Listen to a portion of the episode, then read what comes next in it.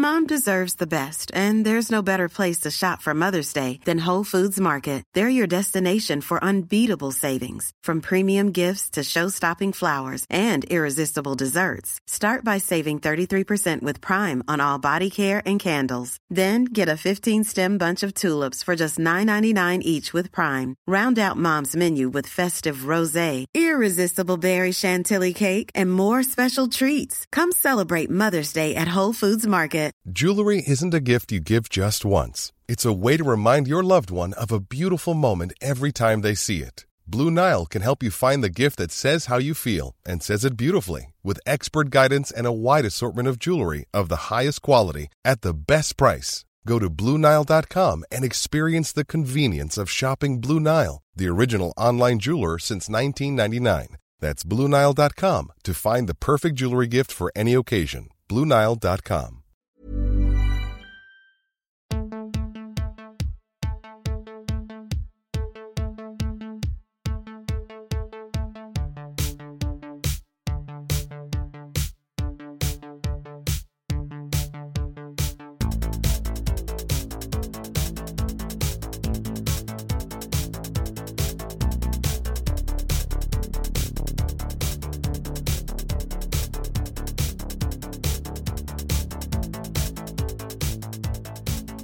Bad Dad Rad Dad, where we look for better dads one movie at a time. I'm Kylie. And I'm Elliott. And we're going to talk about all the Christmas movies we watched this week before crowning the baddest Christmas dad and the raddest Christmas dad of them all.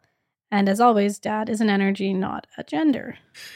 Yeah, you know, post holiday blues be damned. We uh we know that feeling that everybody gets. You know, there's all this build up towards Christmas throughout December. And then as soon as Christmas Day happens, which when as of this recording was yesterday, and you start moving into that post holiday slump. But you know what? We're here to keep the party rolling. We're only talking about Christmas movies this week. Because that's all we watched last week. yeah, we were gearing up towards Christmas, and what better to do than watch all of our favorite holiday movies? So we're covering a lot of favorites today. Uh, yeah. So no rest for these stinkies. Um, yeah, and like you know, I got to pat us on the back a little bit because you know so many shows take a break or go on hiatus over over the holidays. Not us. We re- were releasing two regularly scheduled shows, but we also released an episode on Christmas Day. Yeah. No rest for these stinkies You've said that twice. because it's great. But speaking of that, if you didn't catch that we released a our second ever Daddy deep dive, so that's a spoiler episode um, on Christmas Day. It was on Gremlins, and we had Jeremy Saunders back for the third time um, to talk about that and a short film that he introduced us to. That's one of his favorites, uh, called Treevenge. Uh, please go and take a listen to that. And if you haven't seen Gremlins, go watch that because it's so good. Yeah. And then listen to our spoiler episode. Yeah. You'll love it. It's a blast. It is a blast. All that said, okay, let's get into it. Okay, so for the first Christmas film that we watched, we went out to our favorite place in the world, Metro Cinema, who are curating some excellent top tier Christmas content. And we saw a favorite from 1990, Home Alone. It was directed by Chris Columbus and written by John Hughes. It stars Macaulay Culkin as Kevin McAllister, Joe Pepsi as Harry, Joe Pesci, Daniel Stern is Marv, John Heard is Peter McAllister, and the legendary Catherine O'Hara as Kate McAllister. Synopsis. The tagline for this: a family comedy without the family. uh, an eight-year-old troublemaker must protect his house from a pair of burglars when he accidentally when he's accidentally left home alone by his family during Christmas vacation. Hell yeah! What do you think of Home Alone? I I love Home Alone so much. It's one of those movies that I watched all the time with my family as a kid and I continue to watch it all the time with you. yeah, like it's just it's it's never going to stop making me happy. yeah, yeah. It is certainly a staple, and w- I we had never seen this in a theater before, right? No, not that I can recall. So this was really exciting that Metro had it, and I echo everything you said. I love this. I've loved it forever. It came out the year we were born. Yeah, it was Destiny, baby. Yeah. And I yeah, I watched it nonstop as a kid. I mean, Christmas be damned. I was watching this year round. I, I didn't even regard this as a as a Christmas movie until you and I started watching it together. Yeah, because for my family, it was a Christmas movie. Although our um, second youngest nibbling, who's just about four, I think will be watching Home Alone year round. Yeah. She's obsessed. Yeah, she got introduced to it like last month and has been watching it on repeat. And that was that was me. That was the way Yeah, I I- was living. I don't think it's going to stop. So that's the cool thing about Home Alone, right? It just stands the test of time. Like we loved it. I think our parents loved it, hence why they would allow us to watch it on repeat. And now this next generation coming up loves it too. And I'm so glad that we both love it independently of each other and that it's become a staple Christmas movie that we watch every year. And it usually typically it's kind of been the the movie we watch on Christmas Day. It was or just Christmas Eve, yeah. yeah, like it's it's really in the, the last few days. We we we watched it as early as we did this year just because it was playing at Metro hmm but uh, I I love it, and it's like not only is it one of the best Christmas movies ever, in my opinion, but it's also one of the funniest movies ever. I still think it's hilarious. So that was the thing that I really noticed seeing it in the theater because this is a movie, like we've said, that you and I watched endlessly when we were kids and with our family. But I've never really watched it with anyone other than you or my family. And so Mm. watching it in an audience um, with, I'm sure, some kids who had never seen it before, maybe there was an adult or two who had never seen it before, but it was fairly busy. I noticed just how much the laughs kick in once the revenge starts right, yeah, yeah, yeah. or once the protection of the house starts. Like, Mhm. and and we get a little bit more slapsticky and you know Marvin Where the movie basically turns into a cartoon. yeah where Marvin and Harry start getting hurt like big belly laughter from the audience and I was like yeah this movie is so funny but it takes a little while to get um I think to the humor that almost anyone would enjoy Mm. but I find the first part of the film funny too Yeah, like there's just a lot of humor in even the subtleties. Uh, I mean, it's there's so many good bits throughout the movie that are hilarious, and and so so many quotable bits. Like there's stuff that you and I quote to each other year round. Oh, yeah. from this film, and I I I hear you. Like I know some people might think the front bit is slower than the back, but I personally think it's paced really well. I, I you just think this is a perfect movie yeah. And I feel like it just nails kid logic through the character of Kevin of just things that that work or shouldn't work or things that are scary or that as an adult you know aren't scary, but it it just John Hughes somehow how tapped into what what is important when you're a kid and what can really just get at can really get to you personally or stick with you. And it may not make sense to an adult but somehow he just like captured lightning in a bottle and then through chris columbus's direction and then macaulay culkin's um portrayal of kevin just absolutely crushes what it means to be a kid and how it feels to be a kid Well, what I always come back to is the cheese pizza and the macaroni and cheese. yeah And like the ice cream sundaes and the like. When I was a kid, I wanted to eat everything Kevin was eating. hmm I still want to. yeah I want some Little Nero's pizza, although I think it's based on Little Caesars pizza.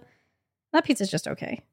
yeah um it also has some classic fourth wall breaks you love that stuff I love fourth wall breaks. What's interesting to me, though, and you know this because we've talked about it a lot, is there's a couple of things that happen in this film that I understood differently and incorrectly as a child.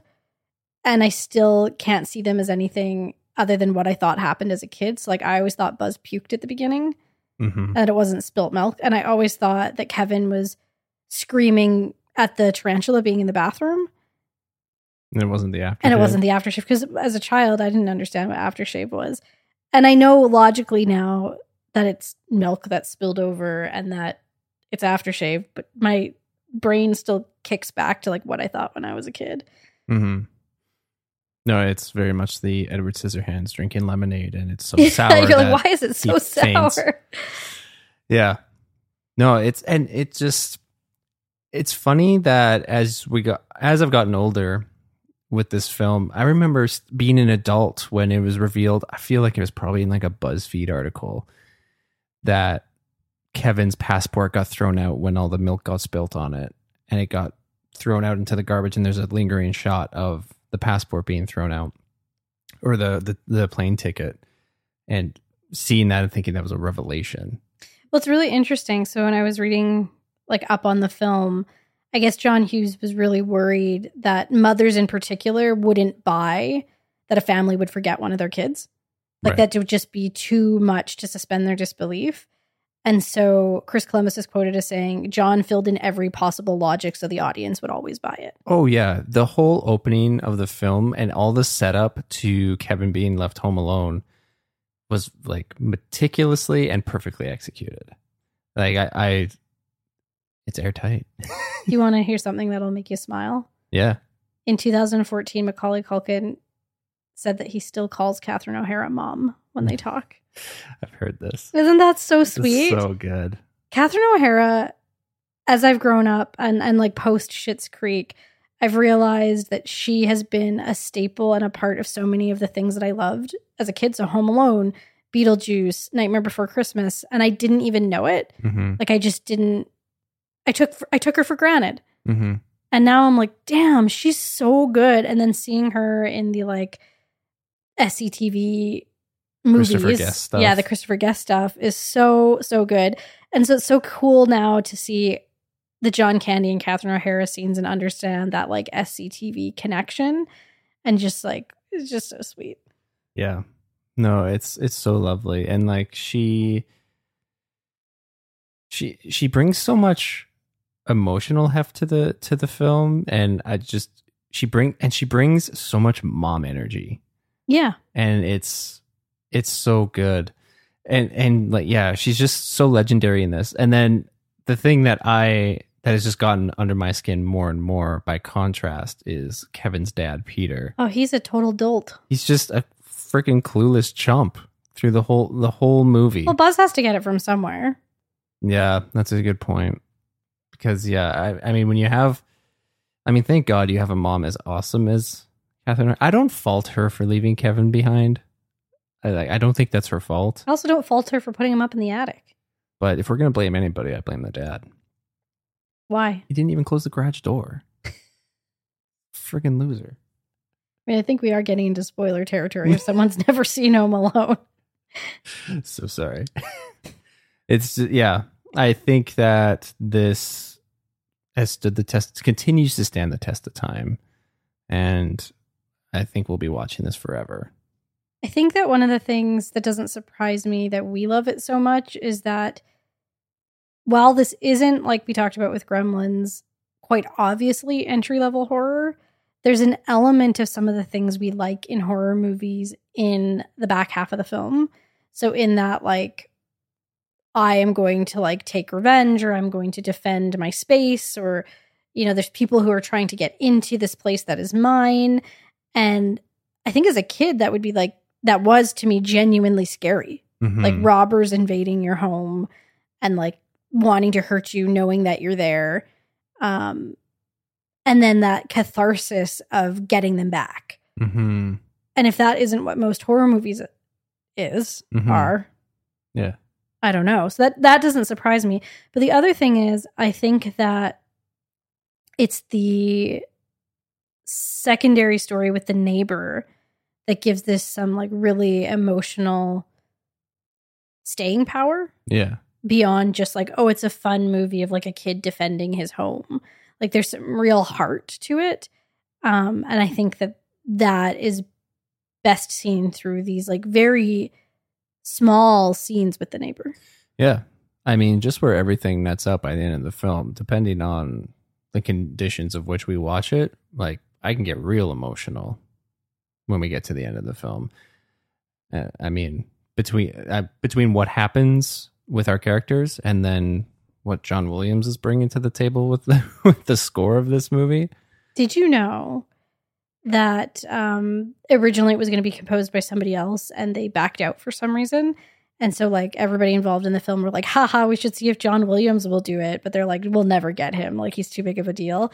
And then they showed him a cut of the film and he was so, quote, enchanted with the film that he agreed to take it on. That's incredible. It is an enchanting film. That's a great word for it. There's just Mhm. something so magical about it. And there's so much that's relatable, honestly, to this day hmm about like wanting your family to disappear and then being like, oh shit, I don't actually want them to disappear. hmm Um, that desire to both like have the space to do whatever you want. Like, what little kid didn't fantasize about like getting to eat whatever you wanted whenever you wanted and like jump on the bed and do all of these things? But then, like, the offset to that is the reality of what happens when all of that goes away.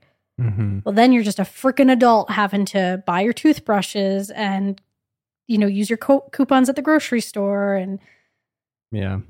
so on and so forth. Yeah. Sometimes you just want to be looked after and eat cheese pizza and macaroni. And watch movies that you're not supposed to watch. Yeah. Did you notice? Because I really noticed this this time around, like the red and green in the house, like that the house is painted red and green inside the walls. I didn't notice. So I really noticed that seeing it on the big screen. And I guess that was intentional that they like sprinkled red and green throughout the entire movie to like keep the Christmas vibes going. Um also, do you know what the snow is made of at the end of the film? Hmm. Mashed potato flakes. Really? Mashed potato flakes. wow. Yeah, this movie it hit, it hits the nail on the head in terms of Christmas vibe. Like this movie just feels like Christmas. But does it feel that way because we saw it when we were kids? Or do you think it just is Christmas vibes? I don't know. It's just like it fe- the whole the whole movie just feels like Christmas time and the feeling of Christmas time you have when you're a kid specifically. I feel like as an adult, that's the feeling we're constantly kind of chasing. The Christmas feeling? the Christmas feeling.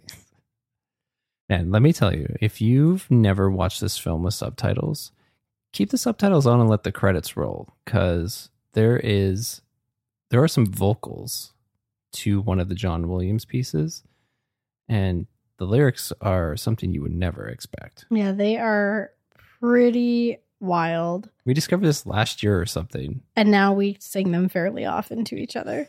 Yeah. So worth it worth checking it out. I have to tell you three good pieces of trivia. I know I'm very trivia heavy right now, but I need to tell you them. Go for it. So one came from Cora, one of our number one listeners.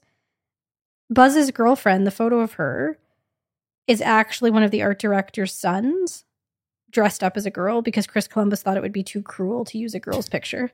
Did you know that already? Yeah, I did. It's so it's this a good good thing to do. hmm Um, also, did you know that originally Chris Columbus was supposed to make Christmas Vacation, but when he met Chevy Chase, he realized he wouldn't get along with him and no longer wanted to do the film. oh man. That's awesome. Makes sense. Yeah, now Christmas Vacation, and I'm I've never really seen it. I've only seen a little bit of it. I I don't think I've ever seen it. I don't think it'd be our vibe. No, I've when I saw the trailer, Metro played it as well. I was like, yeah. And also, yeah, Chevy Chase is pee pee poo poo. So Also, okay, two more. John Hughes was really strict about having the dialogue in the film read as it was supposed to be, and the only character he allowed to improvise was John Candy. and then lastly, this is perfect for you because this is your vibe.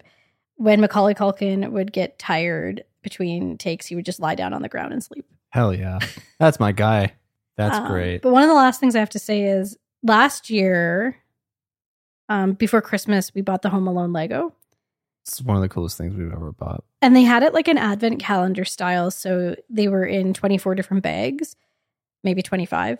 And you would build a little bit at a time and, and attach it together.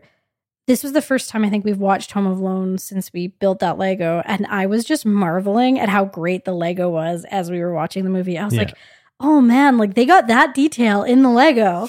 Yeah, that was the biggest and coolest thing about building that Lego is just like the the the nods to the to the big Home Alone fans and like all of the yeah the little subtle things that they threw in there uh, that would just make you smile. I had a little bit of that too. I'm just like, oh man, that like that's the smallest thing, and they chose to include that. So cool. Yeah, that Lego set is boss. Yeah, again, one of the coolest things we've ever bought.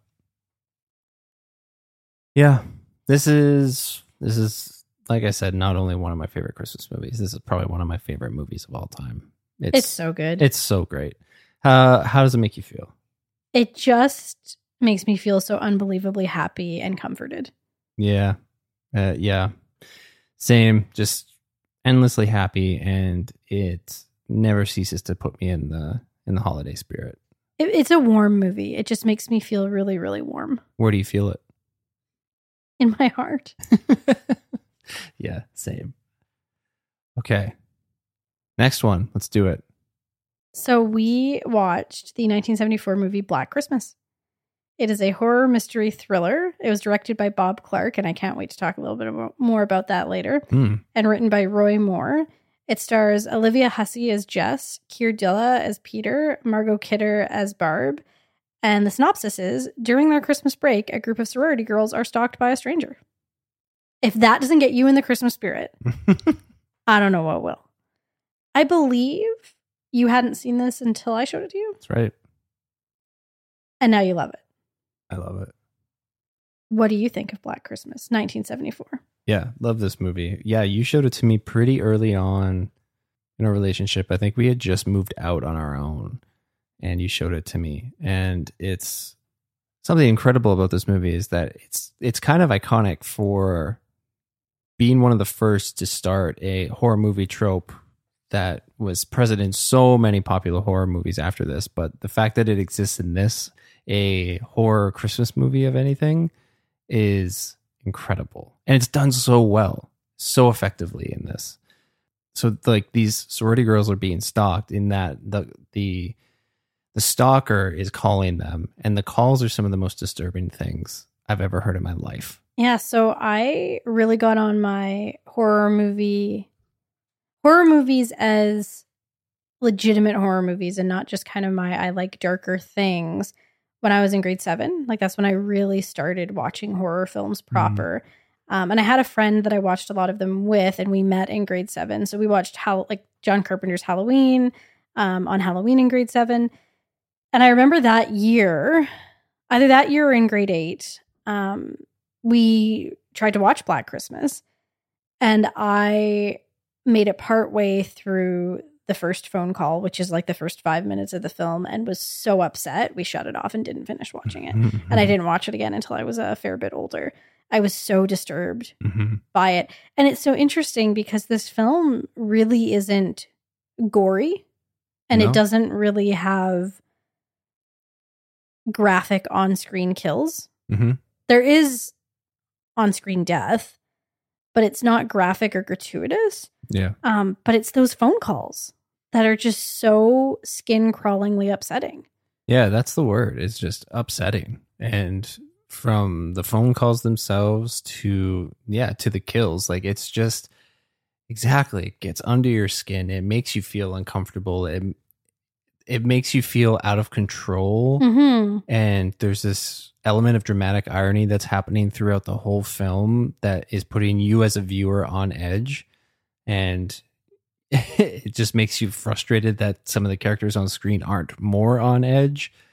Um, That's because we have that knowledge and they don't, that this person Mhm. is inside their space, right? So it's really easy to dismiss a phone call like that is just like a prank call or like a harmless thing. Like it's upsetting, but it's harmless. But we know that this person is there and we know how dangerous he is. hmm Well, and it's so interesting watching this too because this came out in mid seventies, where I think, if correct me if I'm wrong, but I think the seventies was kind of the start of, um, like hitchhiking becoming a big thing, and like, and and crank calling starting to become becoming a thing, and there's a lot of that kind there's a lot of those kinds of tropes that start kind of cropping up around the 70s i feel like that's where you're kind of starting to get the the texas chainsaws and the and the halloweens and stuff like that According to Google, hitchhiking was really common in the 1930s and 1940s. And then there was a bit of a dip in the 1950s and a big resurgence in the 1960s and 70s.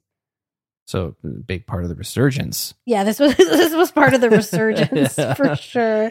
gotcha gotcha gotcha um something that i think helps kind of create that uh, unsettling factor in this is some of the camera techniques and filming techniques that are used. First of all, being that they use first person perspective for the stalker hmm multiple times throughout the film.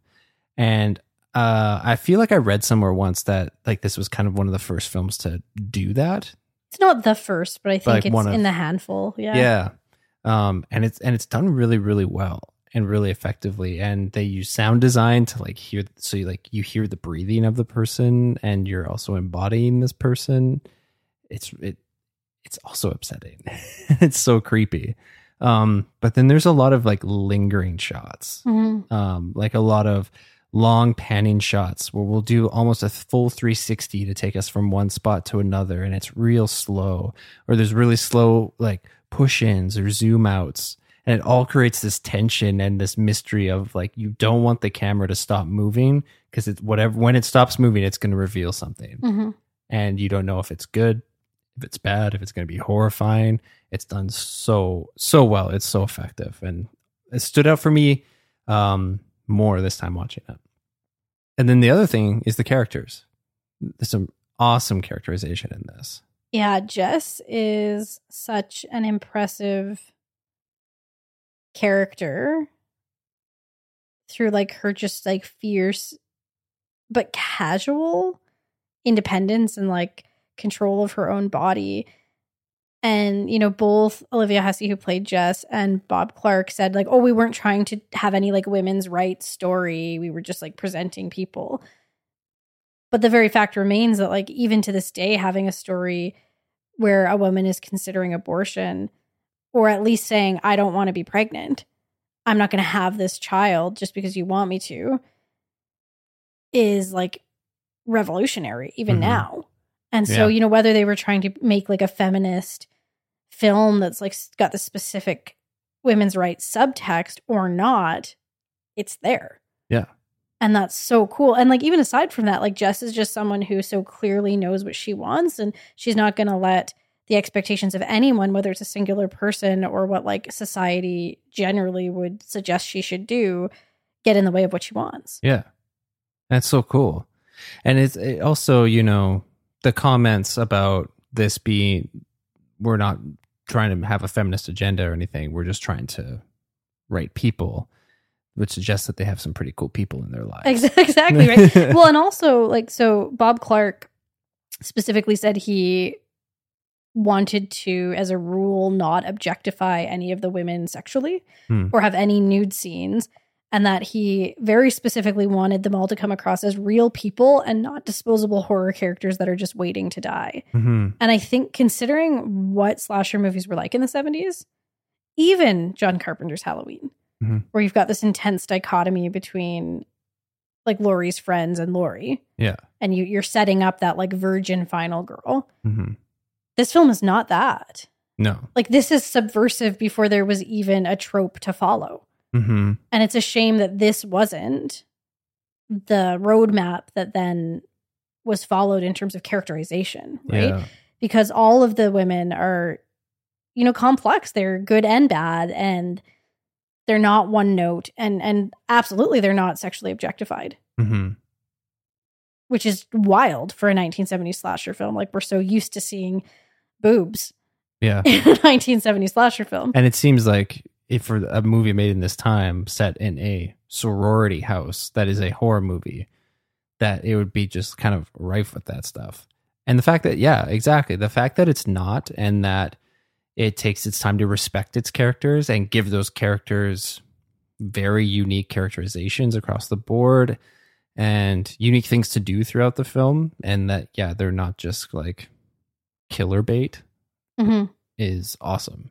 And it makes it so that we're more invested when the characters die Yeah. like it's like i'm not happy when the characters die in so many horror films i'm just like waiting for the kills and i'm like excited for the kills and these i'm i'm just this is just a disturbing movie like i don't Mhm. want any of this to happen Yeah. and yet i watch it every year hmm yeah, and it's like it's because it's that very creepy factor, you know, a la kind of like the strangers. Like there's no when there's no kind of when when it's not just Jason Voorhees and he's just like this huge guy that's just there to wreck shop and kill everybody, but there's more mystery behind our our lead uh, antagonist. It makes it so much more interesting and stands the test of time. Hence why we watch this every Christmas. Mhm. This is a funny, funny thing. Uh, Margot Kidder, who played Barb, Mhm. said that she found Olivia Hussey, who played Jess, to be strange because she just kept talking about Paul McCartney. For is so weird. Because Olivia Hussey, I believe, is um, British. She was uh, Juliet in one of the in the Zeffirelli Romeo and Juliet, Okay. which is probably if you watched Romeo and Juliet in school, is likely the one you watched Hmm. pre Romeo plus Juliet. You're right. Um, That's so funny. Stop talking about Paul McCartney. Enough. That's that's awesome. I also love that like John Saxon, who's Lieutenant Fuller, is like Nancy's dad from yeah, Nightmare on Elm Street, who and he's also a cop in that. you know that Keir Dullea, who plays Peter, is from 2001: A Space Odyssey. Yes. yeah, I'm like this guy has just a striking look. So I looked it up after, and I'm like, oh yeah, of course. And that's why Bob Clark cast him. Like he loved 2001: A Space Odyssey because like who are you if you don't? Um, which is just so yeah, it's so interesting. Hate him in this though. Yeah, he's he sucks. Yeah. Um, and I, I this time watching it, I took particular joy in watching Mrs. Mack, who is just an expert booze hider in this. Oh yeah. Um, Bob Clark loves a good bit, as we'll talk about in another Bob Clark movie that we watched this week. But he loves a good repeating, rep, re, repetitious bit in his films, and he knows how to absolutely nail uh, the humor in them. I would be remiss to not talk about how this has one of my favorite endings of anything ever. But I mean, particularly a horror film. Like it's an absolutely chilling ending, but it is one of the best endings to anything I've ever seen. Yeah. And um, Warner Brothers wanted him to do something different, Mm, and he refused. good. Bob Clark's the real MVP. Like, what a guy. Man, I, like to be a fly in the wall in the room for an, any instance of those that we hear about where like a studio is just like, no way, you can't do that, man, forget about it. And the filmmaker's like, well, no. But it's so interesting because I think there's times where the filmmaker does have the autonomy to do that and times where they don't. hmm depending on whatever they initially did contractually. And I would imagine this was a pretty low stakes project for Warner Brothers and probably didn't have a lot of funding, which meant that Bob Clark did have more creative control than, say, a Marvel film, right? Where Mm, you might want to say, no way. And then you become Edgar Wright, who's no longer making Ant Man. right. Yeah. Because you hear it both ways, right? You hear directors who say, I don't, like, this is not my film. Like, my name's on it, but it's not what I wanted to make. Um, so, I mean, he, how lucky for us now, today in 2022, just about 2023, that Bob Clark was able to have that creative control. Because I think there could have been another instance where he wanted the ending he wanted, and Warner Brothers contractually was able to supersede him. Yeah. Yeah. I was just looking this up. Did you know this this was filmed in Toronto? Yeah, I did. That's so cool. Yeah. Yeah, everything. Canada, baby. I mean, so many things are filmed in Canada because they get like a tax credit or whatever for it. It's, uh, filmed in from March till May. So no real snow. no, well, if there's if there was probably very little. Yeah, I I love this. Like, I mean, it's definitely the other side of the coin to Home Alone, but I love that we've we have this. We both love horror movies that we're able to infuse a little bit of horror into our Christmas movie lineup every year. This one is much more horror than Christmas. Yes, uh, like, what? took me a second. You were staring at me with these eyes, like Uh, more i thought you when you said more horror than christmas i thought you meant just like christmas in general not christmas movie more horror than the holiday christmas. Oh, gotcha. um, no, I just meant like you know, this is this is a horror movie set at Christmas. yeah yeah yeah. No totally. How does Black Christmas make you feel? creeped out makes my skin crawl still totally stunned by the ending no matter how many times i've seen it. And i i, I get so excited to watch this every year. I love it. What about you makes me really grateful for like the blueprint of slasher films and so surprised at its subversiveness even before it needed to be subversive. Um, and then it just indelibly creeps me out. Yeah. It's amazing. How can it not? Okay, so for the next film that we watched, very divisive, quote unquote, holiday film, 1998, 1988, sorry, Die Hard. Directed by John McTiernan, written by Rod- Roderick Thorpe, who wrote uh, the novel apparently that this is based on. Uh, every year I see based on a novel, and I always forget that this is based on a novel. I I don't even know if the novel's called Die Hard or what it is. No, but- I don't think it is. but curious. And then the screenplay was written by Jeb Stuart, Stephen E. D'Souza, and Stephen E. D'Souza. Don't forget, it's an action co- action thriller film. You didn't say that. Yeah. Uh, amongst um, amidst also possibly being a holiday film. Um, it stars Bruce Willis as John McClane, Alan Rickman, the late and great Alan Rickman as Hans Gruber, one of the best names in Hollywood, Bonnie Bedelia as Holly Gennaro McClane, uh, and uh, Reginald VelJohnson as Sergeant Al Powell. Synopsis is A New York City police officer tries to save his estranged wife and several others taken hostage by terrorists during a Christmas party at the Nakatomi Plaza in Los Angeles. All right. So, what do you think of Die Hard?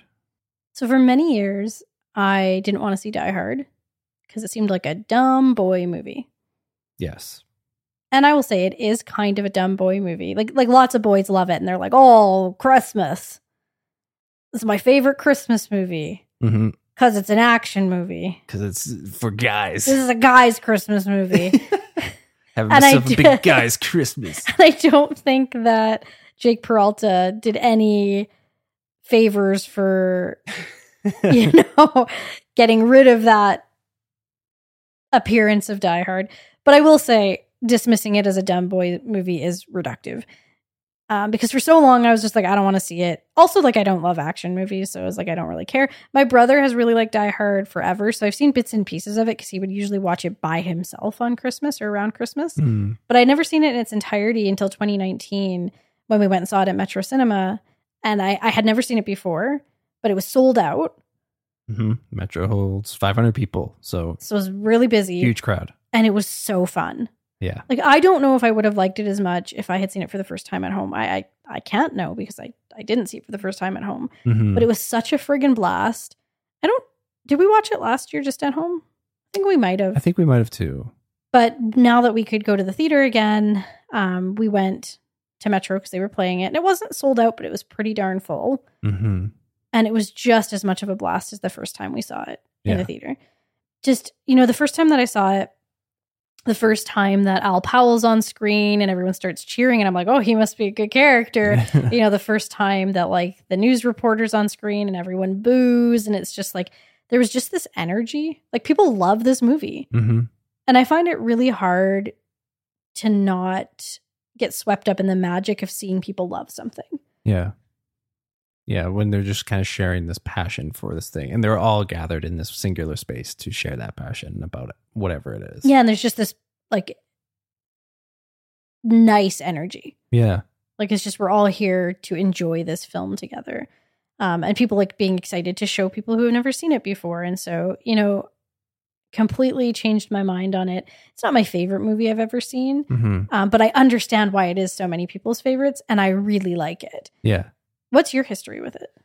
I've been watching this. It's another one of those movies that I've been watching probably since I was too young to be watching it. Classic Elliott. Um, but yeah, I, and again, like not ex, not Christmas exclusive. Like I would watch this year round. I I have a very vivid memory of me starting it before I went to school one day and then finishing it when I got home. So that that meant I woke up before seven a.m. to start watching Die Hard, and then watched it after three p.m. so you've seen it a lot. Oh yeah, I know this movie. I know this movie pretty well, and I even remember playing with like neighborhood kids when I was growing up, and I would totally be supporting the like John McClane fatigues and wearing like a tank top and like black pants and going barefoot. to be John McClane. Uh, yeah, just to like like if we were like going out and like playing guns or something like that. Playing guns? Yeah, real boy stuff, you know. I hate that. Real Playing guns. playing guns. Yeah. I've never played guns in my life. Oh, I mean, I probably have. But I can never make the noises, you know? yeah. Can you try right now? You can do it. wow. You're really good at playing guns. I huh? was. Oh, not to brag, but I was pretty good at playing. You would never play guns now. You would never encourage our nibblings to play guns. No, but I play guns at home by myself. Do you? Do you Yeah. play guns with the cat? I do. I like hold like a banana and like freeze. And does he? If- Barely. doesn't listen. He's like, that's not a gun. That's a banana. Dad, you're crazy. You have a kind of a very silly slash frustrating story about the lead up to you seeing this for the first time in the theater. I feel like I've maybe told this story on the show before. Maybe but, tell it. uh, I'll tell tell, it again. again. But yeah, I um I had never seen this movie and we had got the tickets fairly far ahead of time because we knew it was going to sell out and this was pre-COVID. And one day you said like, so like, what do you know about Die Hard? And I was like, I don't know. There's like a building and Bruce Willis is in it in a tank top. And you were like, what else do you know? And I said, that's it. And you got so excited because you were like, oh, I figured it's, you know, it's such a pop culture reference point that you figured I would know way more about it and basically know the entire story. And I didn't. Um, probably just because I was uninterested in it. So when there were mentions of it, I just didn't file it away in my memory. So the day of or the day before, it was one of those, um, a coworker sends an all staff email that spoils the end of the film. Yeah. And the email says it isn't Christmas until, and then has like a big reveal from the end of the film and a gif of it. Yeah. You were so I was Close. so close to like not knowing that before seeing the movie. And to this day, I'm so frustrated about that. And I'm just like, why send that in an all staff email? Like, I get it, I get it, I get it. It's like the movie came out in the 80s and we should all know by now, but there was just like no purpose to that email. well, just like the the the universe at work that the day that we were going to see it, it got Yeah. spoiled for you. That that's just unbelievable. It was a real like, oh man, you were moment. so close. You were like literally hours away from having it unspoiled. Yeah. So terrible. That's why uh, we here at Bad Dad Rad Dad are committed to being spoiler free outside of our Daddy Deep Dive episodes. Yeah. Um, and outside of me getting a little overzealous, talking Talk Home about Home Alone, Alone. But I mean, if you haven't seen Home Alone, that's wild. that's just like a newer film than Die Hard. no. But if you haven't seen Home Alone and you don't plan to see Home Alone, like who are you? yeah, why are you sleeping on Home Home Alone? Alone's so good. Um, so the thing, the thing that was so interesting to me when I finally saw this for the first time is, I think I had dismissed it as like an action movie, and it is an action movie, but it's more of a closed circuit circuit cat and mouse film Mhm. than it is a like shoot 'em up. I mean, there are shoot 'em ups and explosions, but so much more of it is the tension of will Hans Gruber and his people figure out who John McClane is and can he save everybody? Mhm. And I love a closed circuit film. Like I love Panic Room and Cube and anything where people are stuck like Clue. It doesn't even matter the genre. I just I'm very compelled by being stuck in one space. Mhm. I really really like that. Well, it just like puts such a it, it puts a limit on your film and then it's like, okay, how do we kind of create something compelling out of this the out of the limitations? And it makes it a pressure cooker, right? Like this is a film that it's ki- it's it's really f- fun to watch it a second time knowing all of the pieces that they put in place to make the moments happen. hmm and I friggin' love it. And then like so this was something that really warmed my heart this time around is just the staying power of art. And so when Alan Rickman comes on the screen for the first time, everyone cheered. He's like not a good guy in the movie, but we were cheering for Alan Rickman. We weren't cheering for Hans Gruber, right? hmm And like Alan Rickman has been gone for a while. And just like the fact that he made this movie, this was his first feature film. He'd been doing theater, but this was his first first feature. and there can be an audience of almost 500 people for a movie that was made in the 80s for an actor that's no longer alive that we all still cheer for. Mhm. Like, how freaking cool is that? yeah. Like, how amazing is that? And it just made my heart so happy. It also made me happy that we have this theater in Edmonton that plays these older films and that so many people come out to them hmm and that we all get to experience that together and like share in our love of even if not the film, like an actor in the film. And I just think that's so cool. And Alan Rickman just seems like he was the very best. Yeah. Well, and to that too. I mean, I said earlier I was probably watching this when I was too young, but there were there were families bringing little kids to this. Yeah, there were like elementary age kids at this, and it was like a late show. It was nine thirty on December twenty third. yeah. Like the movie ended at midnight, so it On ended and Christmas Eve started, yeah. and that was cool because this movie set at Christmas Eve. So I thought that was really awesome. yeah. I loved it. Okay, I have some things to tell you. Okay. I want to tell you the different titles of this movie in different countries. Oh yeah. Okay. This is good. I love this. so I'm going to start with your first question. What is the novel that this is based on called? It's called Nothing Lasts Forever. I don't even know what Die Hard means. yeah. Do you? No. Like, Like Ben, he's going to die hard. or it's hard. It's hard for him to die I don't know. I'm going to What does die hard mean? because when when somebody says you're a diehard fan of somebody, Oh, that's what it means. So it means strongly or fanatically determined or devoted. Like he is a diehard. He's a diehard, yeah. But they're like playing on it, I think. Yeah. Yeah. Okay, okay. I never got that before. That's cool. Thank you. Um, but here's some of the titles in other countries. In Spanish, Crystal Jungle. In French, Crystal Trap. In Poland, The Glass Trap. what the hell? In Hungary, Give Your Life Expensive. And Die Hard 2 is called Your Life is Even More Expensive. And Die Hard 3 is called Life is Always Expensive. oh man. In Finland, it's called Only Over My Dead Body. In I, I will only do that. Oh, Over My Dead Body. And in Serbia, Croatia, and Bosnia, it's called Die Like a True Man all right. or Die Manly. But, so like die with a beard. but, but, but, but, Mm. if you get the pirated version of it in Serbia, Croatia, or Bosnia, it's called Sell Your Skin at a High Price. Oh God. what?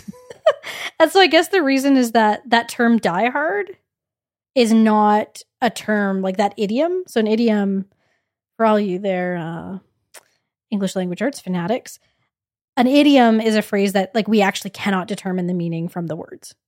Yeah. Like for die hard to mean like a fan of something doesn't make any sense from the words die hard. There's no way to like suss the meaning out from it. And so that idiom doesn't necessarily exist in every country. And so its best translation is it is hard to kill him or he dies slowly. and so then other folks in other countries have like tried to create titles that make sense there. I just love that. From Crystal Jungle to Sell Your Skin at a High Price.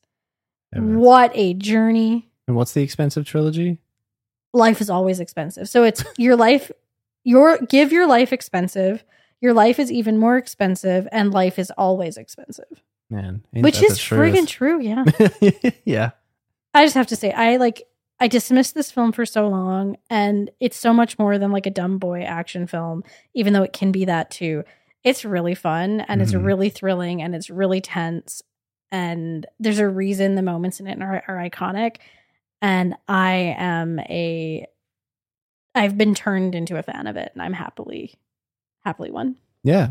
Yeah. I, this is another one, another staple. I think we watch this every year. And uh, I think because Metro usually yields such a good turnout for it, they'll show it every year. And it's way more fun to go watch this in a theater full of diehard fans than, uh, than to just watch it at, at home alone. That's a twofer. That is sounds good. Um, but I think that you know something that makes this film so good is the character of John McClane. The fact that he's kind of an everyman, he's not an action hero, he's not like a Schwarzenegger or a Stallone. Um, but but he also kind of encompasses the audience throughout through his talking to himself and reacting to the things that are going on in a very earnest, kind of taken aback, taken by surprise kind of way. Um, I also lean over to you one of the moments because like he does a lot of like talking and cussing to himself, which I really really like, and it just makes him so endearing. But I'm just like, I think John McClane might have ADHD because I do all of this. just like, and he gets lost in his thoughts. Like he'll just kind of be like standing there and then stop, and he's just thinking about something. And I'm like, John McClane has ADHD. You heard it here, folks. Hot take: John McClane from Die Hard, ADHD. Um, and then yeah, like you said, he, he's perfectly complemented by Alan Rickman's Hans Gruber, who is so calculated and calm and cool and imposing and unpredictable. Um, yeah, anytime either of them are on screen, it's totally electric and draws you in and make it.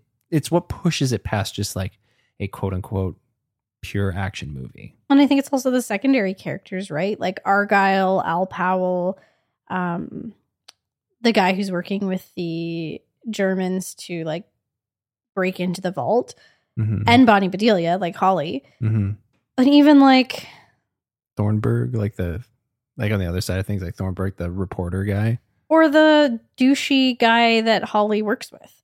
Ellis. Yeah, like all of these people just like breathe such life into the film, either because we like hate them and are like, oh, okay, come on, or we really like them. Like Argyle is is relatable as that young person who's like, yeah, I'm doing my job, but also I'm gonna have a fun time. Yeah, Like who of us didn't do that in our like 16 to 20 year old retail jobs, right? Mhm.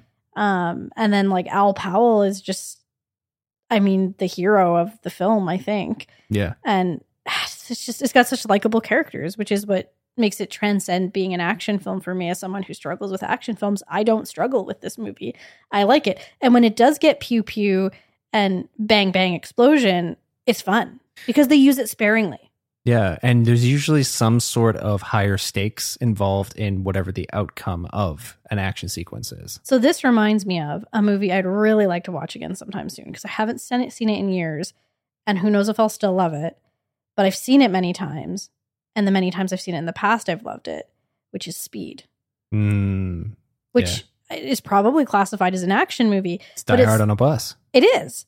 And it's that tension of like, there's something so directly at stake. Yeah. That I like about Die Hard and I like about Speed and I like about Panic Room and I like about films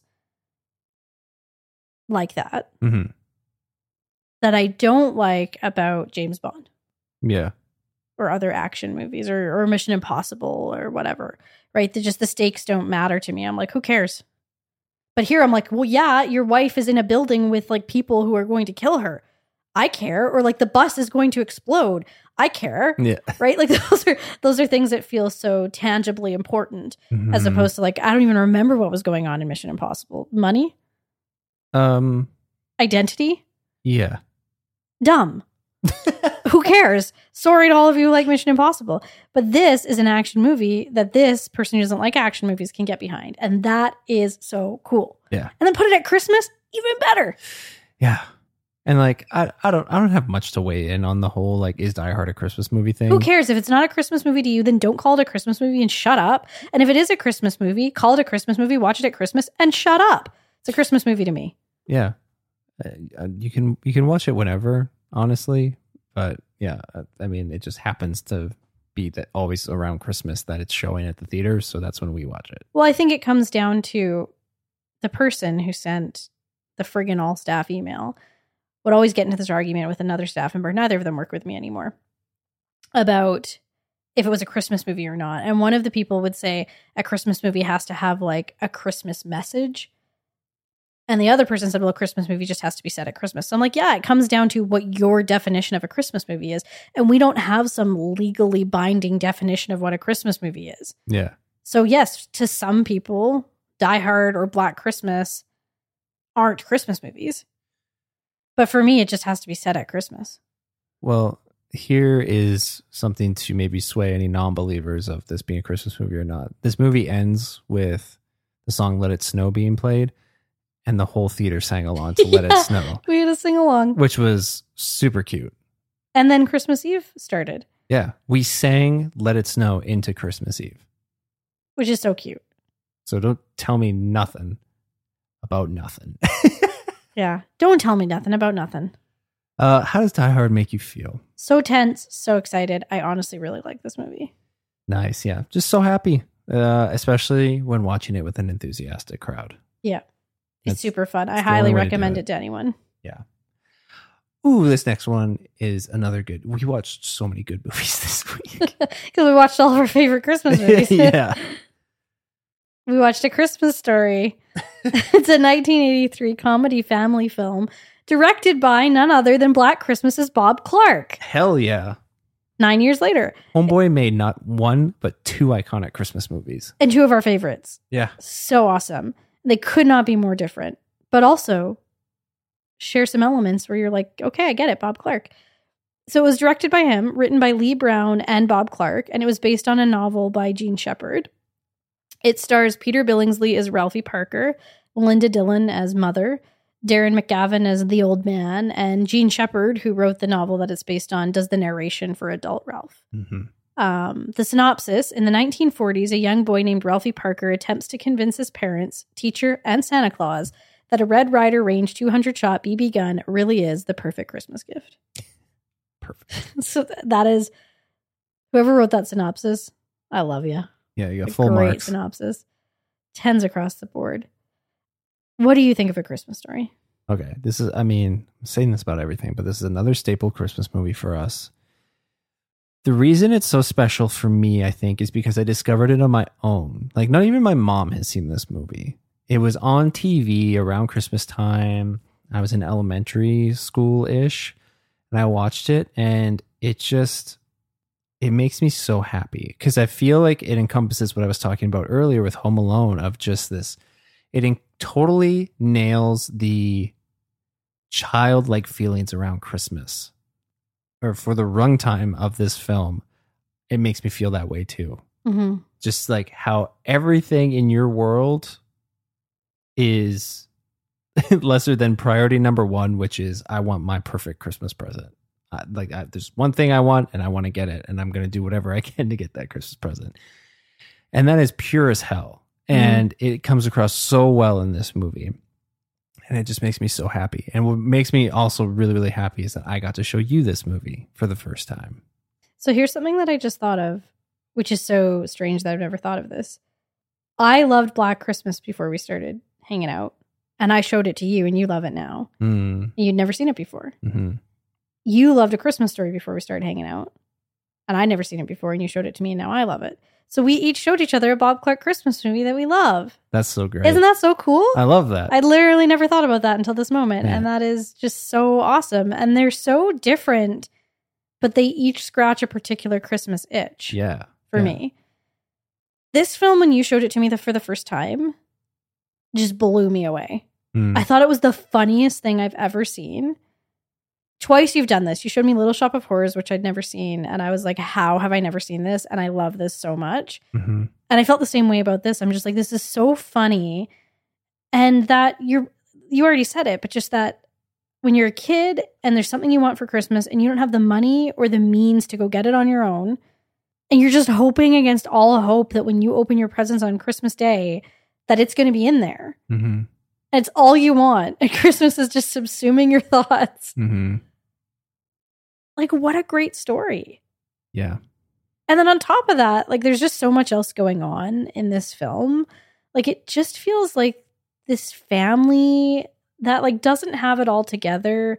Kind of reminds me we have been um, catching up with Bob's Burgers episodes that we've missed and we love Bob's Burgers. Mhm. This family gives me kind of a like real life Bob's Burgers vibe in terms of like everyone's a little dysfunctional and a little bit strange. Yeah.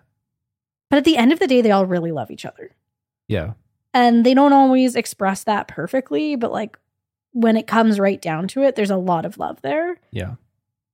and that's really relatable to me hmm and i just think that's so cool i also love the vocabulary in this film it's Yeah. really impressive Yeah.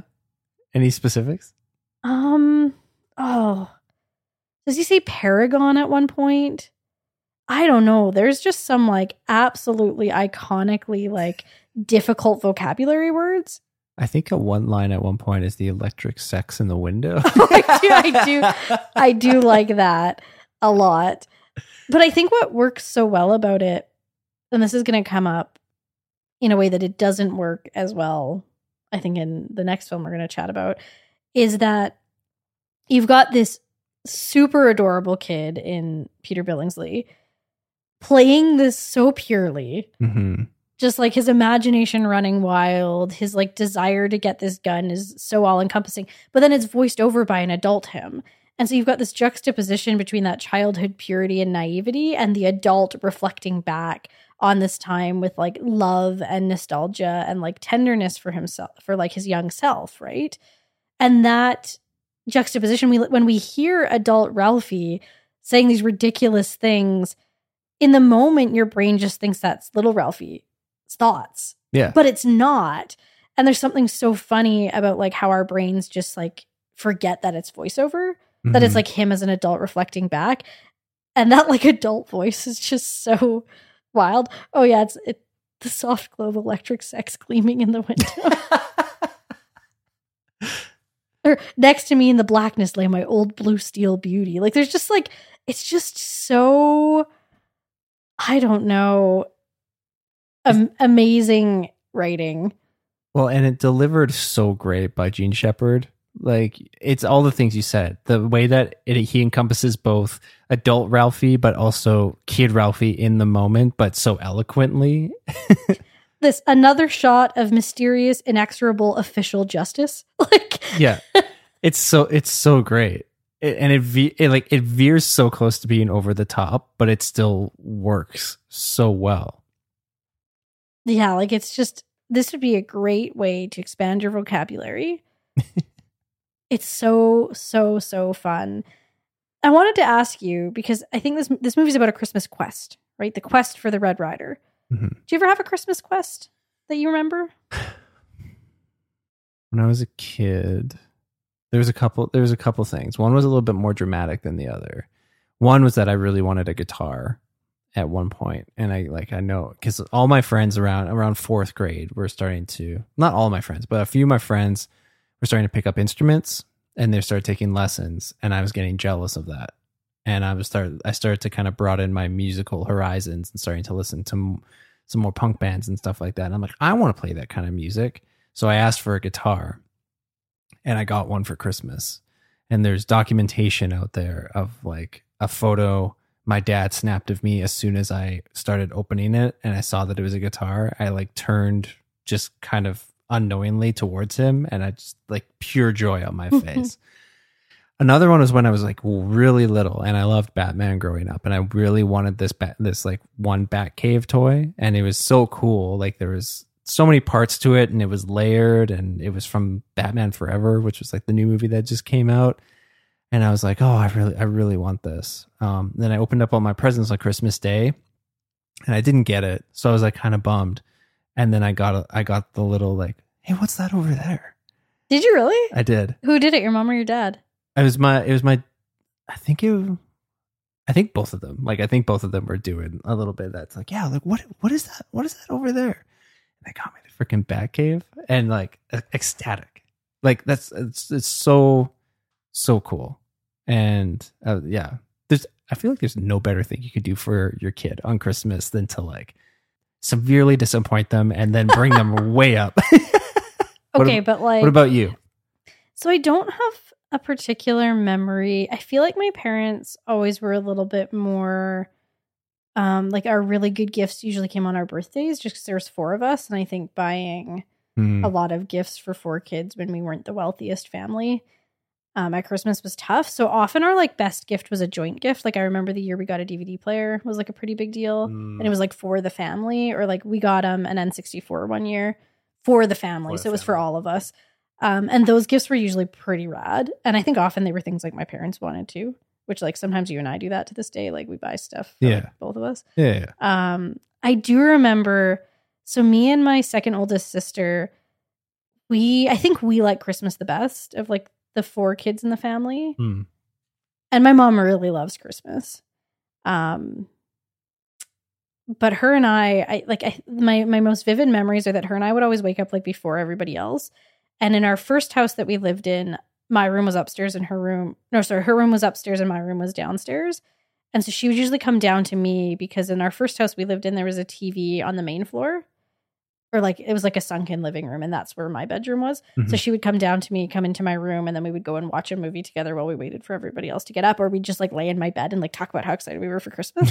yeah. Um, it was before we had TVs in our room, but she would like sneak a peek at our stockings because my mom goes like wild for stockings.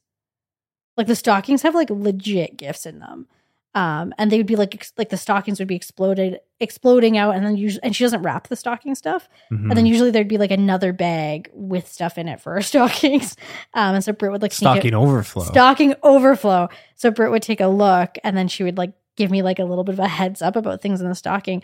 And then when we moved, when I was nine and she was, she would have been 12, her room was in the basement and my room was upstairs. And we just flipped where like I would come down to her and we would watch a movie in the basement while we waited for everybody else to get up. And I would like give her the like lowdown on what I saw in the stockings. But there was also one year, I believe it was in our new house. So we would have been nine and 12 or older where we unwrapped some of our gifts and rewrapped them. Kylie. Yeah, we found out that we got the Matilda DVD or not DVD, VHS. um, that was bad, and I'm sure it was obvious. I think we had like a we had a plan that if anybody noticed, we'd say the cat got into it. Mm. But Kylie. Quite honestly, um, a recent one, not to like pump your tires, but was you getting me an iPad last year. Hmm. I've wanted one forever, and I'm like, I can't justify that expense. And honestly, you couldn't either. But it was a very nice gift. But it was pre-variable mortgage. it was so- pre-variable mortgage, so we were we were laughing. Um, I don't know. Yeah, the Christmas quest is pretty special, yeah. and now it's fun to kind of be able to do that for like our nibblings. hmm You know, like try and. It's gonna be cooler the older they get. That like maybe we can get them the thing that nobody else got them, hmm and that's pretty. That's pretty fun. Yeah. It is cool. Uh, yeah, I think like I feel like we both try to kind of recapture a little bit of that Christmas magic we felt when we were kids when we're buying stuff for each other cuz I think much like you were describing you growing up birthdays are kind of the bigger thing for us in our relationship like that's when you and I kind of go more ham on each other buying each other gifts than Mhm. than at Christmas. We But- only started really when we very first started dating. We did Christmas gifts, and I thought our first ever Christmas gifts to each other were pretty friggin' thoughtful. Yeah. Like you got me like a whole like tea set that I still have to this day. I love tea. I got you those special custom made t-shirts. Yeah, that was really cool. I'll never forget that. But here's so just for all of you listening, Elliott's trash at showing when he is happy about something. Aquarius. And then I get like self-conscious about it. And not anymore. It's been 13 years, so I know that like I just need to trust what you say. But like the I like was so excited to give you those shirts that I'd made you. I And just stare at them blank faced. yeah, and I was just like, oh, like was this like too much? Because it was like it was this song that we listened to a lot, uh, called "When We First Met," and the cover of the single was like uh, two people from the neck to the waist, and one of them was wearing t-shirts, a t-shirt that said "When We First Met," and the other one was wearing a t-shirt that said "Hello, Goodbye." So I made us those shirts. so good.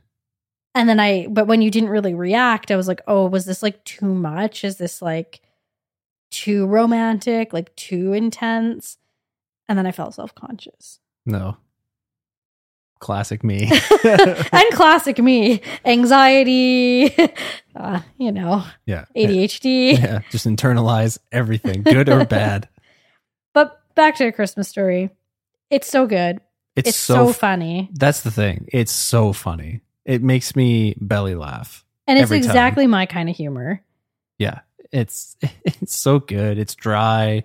Some of it's over the top and but in a good way. in the best way. In the best possible way. you so somebody bought the house. Do you know this?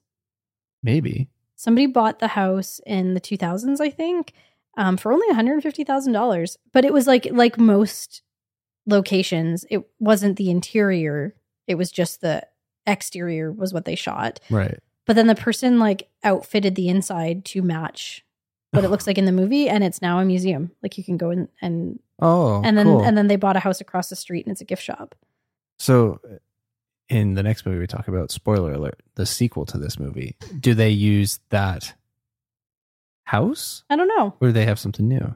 I don't know. Interesting. Okay. I do Um, have to mention quickly before we wrap up that like the ending is pretty racist and that sucks. every time we get there. Like this movie is so close to perfection. It hurts me whenever we get to this one moment near the end that just goes for a racist joke and it it's brutal. And it sucks seeing it in the theater and some people are laughing. Where I'm Oh. like, most of the time when we see something older in the theater and there's like a racist or like sexist or like otherwise moment that probably wouldn't make it to a movie today, Mhm.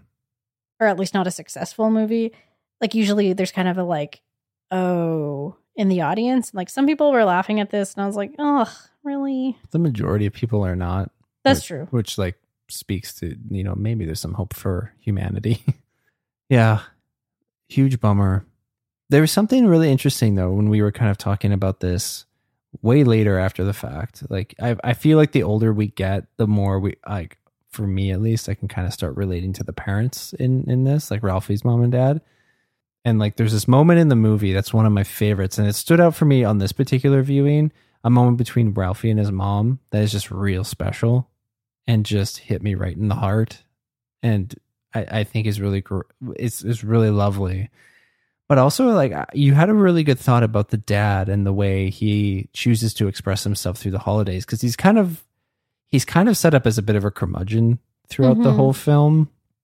And like you said this is set during the 40s so you know the idea of what it means to be the man of the house and what masculinity means and what kind of parent you are and what kind of man you are is like is all kinds of not great. But he love he clearly loves christmas so much that it's just like this one time of the year that he's actually able to kind of let his hair down a little bit and to be joyous and to show love for the members of his family in a different way than he can any other time during the year. hmm I thought that was such a, an interesting thought and insight that you had about that because I never thought about that before, and I think that I'm going to view, I'm going to view that Differently. the- differently yeah, every time we watch time. this. Yeah, yeah, Cool. I guess I'm smart. Very small. What are you doing? I'm looking at the fact that you can spend a night at this house. Oh, you're booking, you booking us in? No, we'd have to go to Ohio. But you can spend up to three nights. they also have the Bumpus house next door. You can stay there if you want, but it does say, sorry, no hound dogs. There are no hound dogs on the property and you cannot bring your own. They have a bad reputation of stealing Christmas turkeys. The only animals permitted in either house are service animals. Bumpuses. anyway, yeah, this is such a good movie. Thank you for showing it to me. Yeah, of course. How does it make you feel? Uh, it just makes me feel the same Christmas spirit that I felt when I was a kid. Um, even if it only lasts for the runtime of this movie, it makes me feel that exact feeling I love to feel, and it just wraps me up in so so much nostalgia. Like, does it does it make you feel that way too? Yeah, I have written down here. It makes me feel Christmas magic. well, which is so interesting because I didn't see it when I was a kid, but it captures something beyond what Home Alone does because Home Alone is it is Christmas magic, but it's like a fantastical Christmas magic, right. whereas this is a relatable Christmas magic. It's like this, Yeah. and, and as I get older, there's different characters to relate to, like you know, starting to understand the parents, even though we don't have children, but like we do have children in our lives who we spend Christmas with. hmm I don't know. And just like how you, the magic gets transferred from, you know, you having people create that Christmas magic for you, or, you know, at least we were in, in families where we were lu- really lucky that our parents endeavored to create that Christmas magic for us. hmm Um, and now we get to try and be a part of that for the kiddos. Yeah.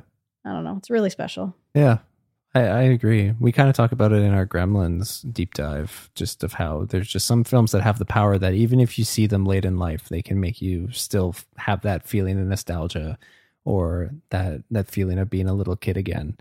Um, I think that's that speaks to the power of a film for sure. Okay, so like I like I said, we wanted to follow this up with the very very new sequel to Christmas Story. We watched a Christmas Story Christmas. uh, it came out in 2022. It's a comedy family comedy family holiday film. It was directed by Clay Kaytis and written by um, well, it's based on the book "In God We Trust, All Others Pay Cash" by Jean Shepherd.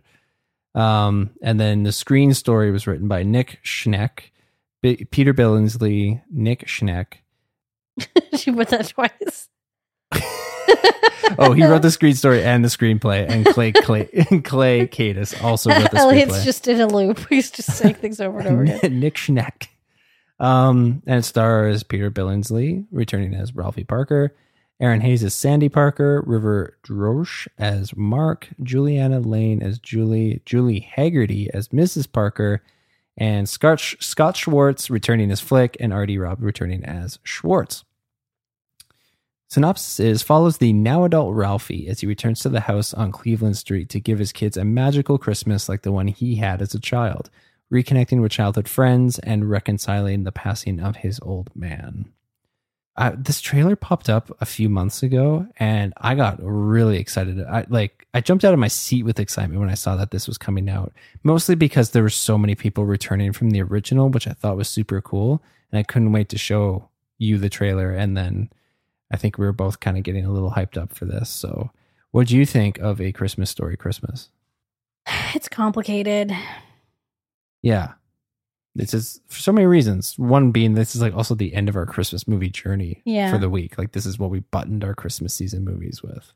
I think it's com- like legacy movies are complicated for me, or like legacy TV shows. Mhm. There's something so inherently appealing about them, Mhm. right? Like to revisit these characters. We want to, right? Like most of us, when when we loved a character, we want to revisit it. Yeah.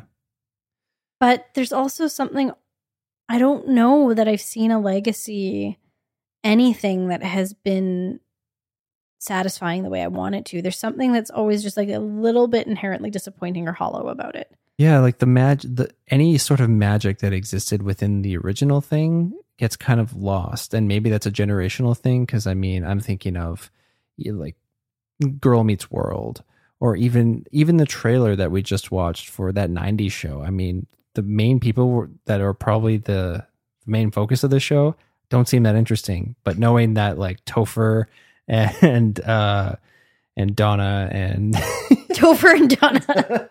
you know, Topher and Laura. yeah, and Ashton and Mila, like they all show up, and even like Red and Kitty, like that all seems really great. But I just want them on screen. I don't want to spend time with these newbies. yeah, I think it's the complicated thing of like who is a legacy project for and it sounds like the legacy projects. Is that what it is in Don't Worry Darling? I feel like they're called No. something like that. I don't know, maybe. Um, but you know, I feel like it's it's trying to appeal to both the new and old generation. Like like for Girl Meets World, it was so much more about this is for the kids of people who watched Boy Meets World than it was this is for the people who watched Boy Meets World. yeah, Um now interestingly, I think this one was meant to more be for like an older audience because it didn't focus on the kids, it focused on Ralphie. yeah, Um, and I almost would have been interested in seeing it focused on his kids and like what they how they understand him as a parent. I totally understand why they didn't go in that direction, Mhm. particularly with like the focus on like the passing of his dad and and that being done because the original actor is no longer around, right? Um but there's just, you know, there's a certain hollowness to like the specific like wink wink this is from the first film Mhm. like wink wink we're homaging this um and and like i said with a christmas story that like super engaging and hilarious juxtaposition between the maturity of adult ralphie's voice and i did find my favorite quote are you ready for it Yeah. from a christmas story Christmas had come officially. We plunged into the cornucopia, quivering with desire and the ecstasy of unbridled avarice. yeah. so good. You kidding? Cornucopia, quivering, ecstasy, unbridled avarice. It's amazing. No kid is saying that. Um, but when you take adult voiceover and just put it over adult Ralphie, and so it's just his interior thoughts, Mhm. just isn't the same. yeah, It's just any movie. yeah. So there was a certain magic, like the magic we just talked about, missing. Yeah. And there just there was also a bit of just a like I I was totally here for Ralphie as a character in in this. Like I I quite liked him, but there there was this you used the word hollow like there was a hollowness to kind of the other characters around them like this just seemed like a very this is gonna sound kind of rude but almost kind of like a hallmark christmas movie a little bit you Yeah. know like it wasn't trying to it wasn't trying to capture the same kind of magic or do something new. It was just like here's another version of that same film to an extent. Um, yeah I think I really missed the original Mother. yeah i And- think it would have hit a lot differently Yeah, because there was a certain, you know, and and this is just the result of time. I what I've read is that they offered her the role, but she retired in 2007, and she chose not to come out of retirement to make this film. She's so silly yeah in the first film, while still being like a really damn good mother. yeah Um, and this this mom's kind of mean and like passive aggressive, and just kind of like kooky and weird yeah, not like, not silly, but kooky. yeah and I didn't like her. yeah And that's a hard sell, right? Anytime, anytime you replace a character, like replace an actor with another actor, it's a hard sell. hmm Even when it's done out of necessity, like when Richard Harris died in in Harry Potter, they had to replace him. Um, it's it's a tough sell when people loved the original character, and I'm sorry, Julie Hagerty didn't convince me. yeah But it was really fun to like see all of the people, see the house again. Yeah. This is like it and there yeah, you're right. Like there's some good bits in here. And I think like the biggest thing, I mean, it's a dead dad smorgasbord. Yeah, and and it got me. The dead dad stuff got me. They did it well They because did it really well. because we like we care about the old man. hmm So you've got that part of it. And then, you know, anybody's own feelings about father or father figures or parental figures in their lives or if you're me and you have a real dad, dad, like then just the meshing of those two is going to get you. And it did. It succeeded. Yeah, I, I felt like it had a really potent it had really po- potent emotional stuff about family and loss and tradition. And I felt like all of that was just conveyed and portrayed beautifully by Peter Billingsley. He did a really good job. And He did a good job in the acting. I wasn't as sold on the overall writing of the piece, which he was a part of. yeah. But it still has like gorgeous blue eyes. Yeah, you were like piercing blue eyes. Well, and then when like they start getting teary, it's like, Ooh. damn, you're gonna make me cry those oceans. Interestingly, I thought he did he did have one of the most successful things he did was he did the voiceover in this because Jean Shepherd is no longer alive. Mm-hmm. He did a really good job of making his voice sound like Jean Shepherd, Yeah, like sounding like the original voiceover. yeah, and like I said in Christmas Story, like Jean Shepherd's voiceover, his narration is just pitch perfect. It's, some so of the best voiceover I've ever heard. There's so much personality in in it, and like again, yeah, encompassing adult and childhood thoughts.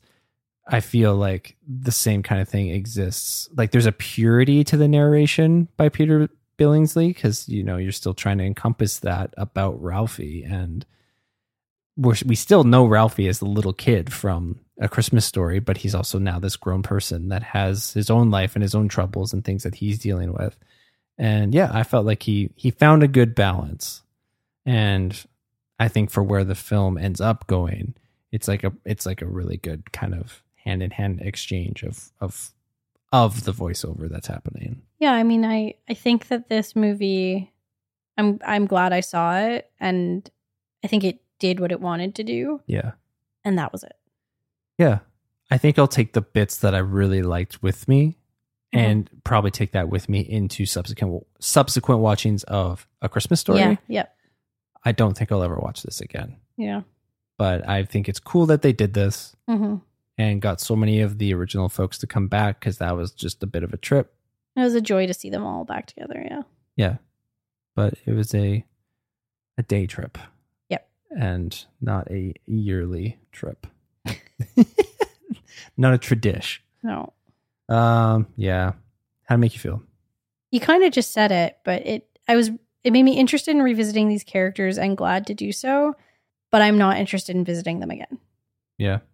Outside of the original A Christmas Story. Yeah.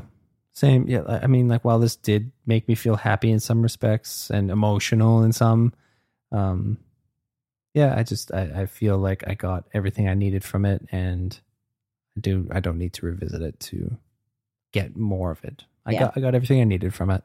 Yep. Thank you. Bad dads and rad dads. Okay, Christmas bad dads and rad dads. They were there. The choices were there was a Plentiful. cornucopia of choices. yes. Indeed. So I'm curious. Who's your bad dad? So my bad dad, I only picked one. Yeah. No, I know, but like I was certain about this. Yes. Keir Dullea's Peter from Black Christmas. yeah, that's a that was that was my runner up. But I get I get your choice. Hmm. Mine was also named Peter, but his last name was McAllister. No way is he worse than Peter from Black Christmas. Give me your points on Peter from Black Christmas. Okay, uh, he's outdated. First of all, like his viewpoint on the world is not cool. Um, and his attempts to control other people so that he can feel good about himself really dangerous. Um, the way he expresses his frustration, his emotion, and his anger is super upsetting. Um, might we remember a scene with a piano? Not great. He doesn't listen like when somebody's ha- trying to have a genuine conversation with him he doesn't listen and all he's focused on are his own thoughts and he just like the the ringer it always comes back to it he's selfish like it's about his feelings his emotions his the way other people will perceive him and it's not at all about anybody else or like working together hmm and i do not want somebody like that as my dad Yeah. Yeah, no, he's a piece of crap for sure. So Peter McAllister, Kevin's dad from Home Alone. I mean, he's totally I feel like he's totally checked out. Like he and, and he's clueless. He's he's clueless and confused about what's going on, about what's actually happening, which then in turn forces Kate to have to take on more labor labor, emotional and otherwise, in solving the problem that they have, which is that Kevin is home alone. I also feel like he's just a he's a bit of a numbskull and doesn't choose to learn any more about that or like come out come out ahead. Because I mean if you in case you didn't know there's a sequel to this movie. Um so I feel like there's there's no there's nothing really learned by him through this experience. And I I just think that as a partner and as a father pretty useless. so i think he's not a great dad he's not the best dad but i don't think he's the bad dad No, I like i that we think had frank is worse Uncle Frank. yeah yeah, yeah, yeah, yeah, yeah, yeah.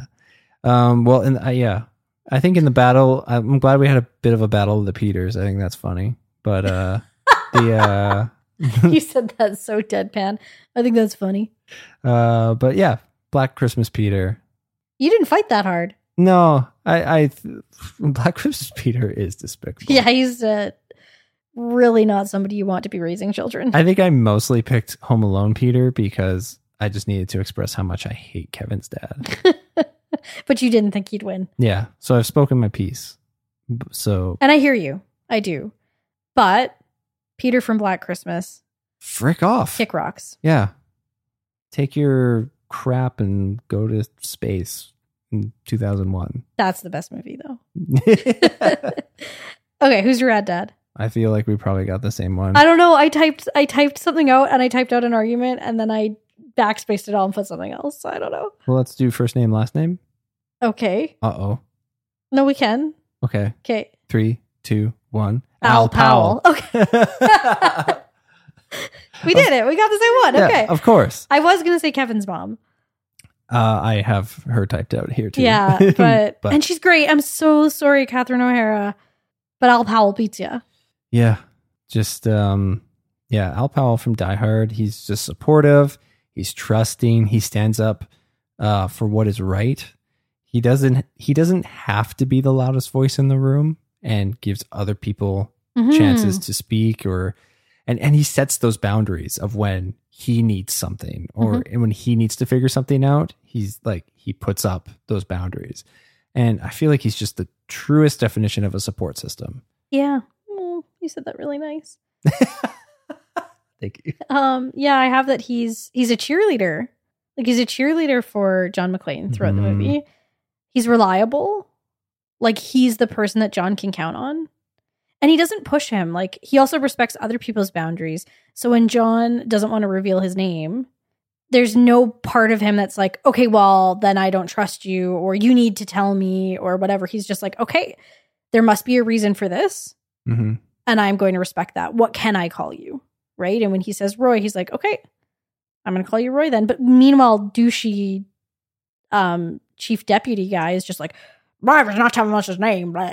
You know, like, yeah. so he's he's trusting. He respects other people's boundaries.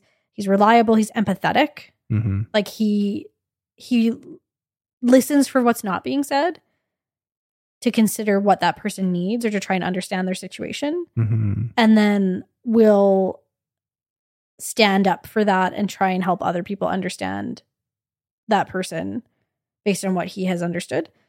I said understand a lot there. Um, and he's really honest. Yeah.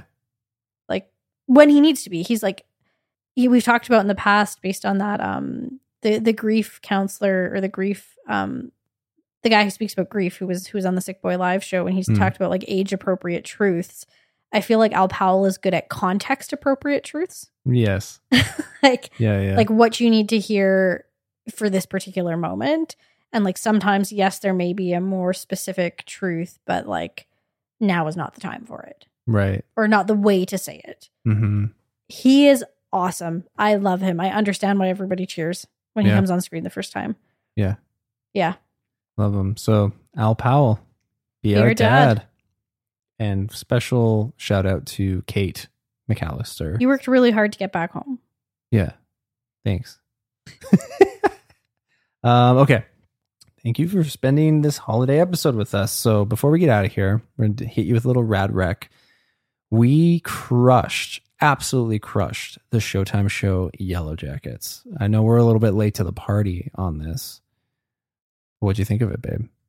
I have not been compelled to like binge a show in a long time, and Yellow Jackets did that for me. Although, like, it's pretty gnarly, Mhm. it's pretty heavy. So, like, sometimes I needed to just watch like one episode a night, Yeah.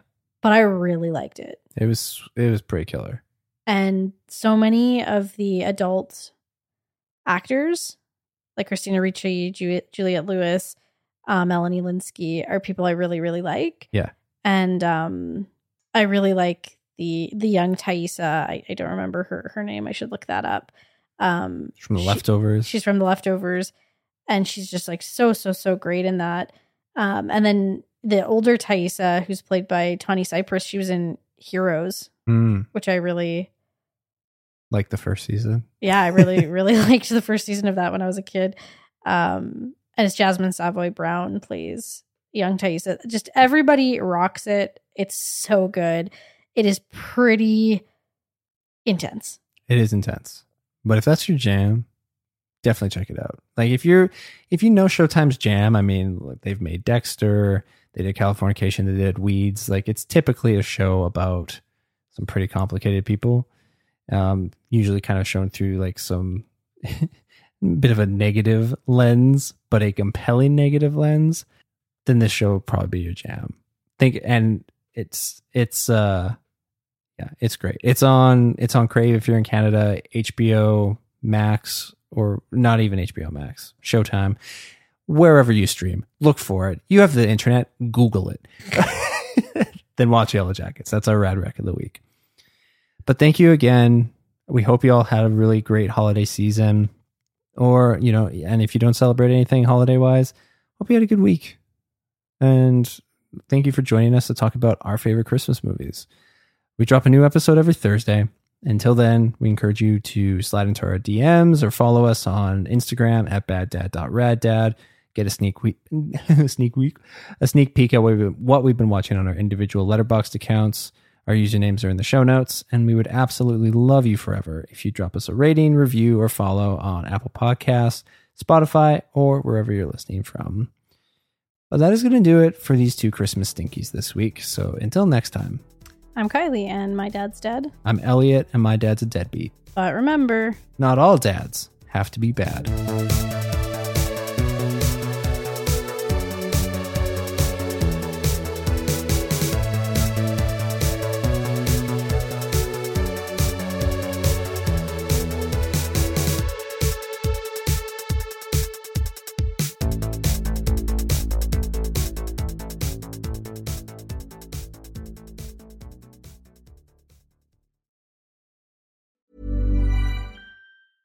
Planning for your next trip? Elevate your travel style with Quince. Quince has all the jet setting essentials you'll want for your next getaway, like European linen, premium luggage options, buttery soft Italian leather bags, and so much more. And is all priced at 50 to 80% less than similar brands. Plus, Quince only works with factories that use safe and ethical manufacturing practices. Pack your bags with high-quality essentials you'll be wearing for vacations to come with Quince. Go to quince.com slash pack for free shipping and 365-day returns. When you make decisions for your company, you look for the no-brainers. And if you have a lot of mailing to do, stamps.com is the ultimate no-brainer. It streamlines your processes to make your business more efficient, which makes you less busy. Mail checks, invoices, legal documents, and everything you need to keep your business running with Stamps.com. Seamlessly connect with every major marketplace and shopping cart. Schedule package pickups and see your cheapest and fastest shipping options from different carriers. With rates up to 89% off USPS and UPS rates. And with the Stamps.com mobile app, you can take care of mailing and shipping wherever you are. Make the same no-brainer decision as over 1 million other businesses with stamps.com. Sign up with code program for a 4-week trial plus free postage and a free digital scale. No long-term commitments or contracts. That's stamps.com. Code program.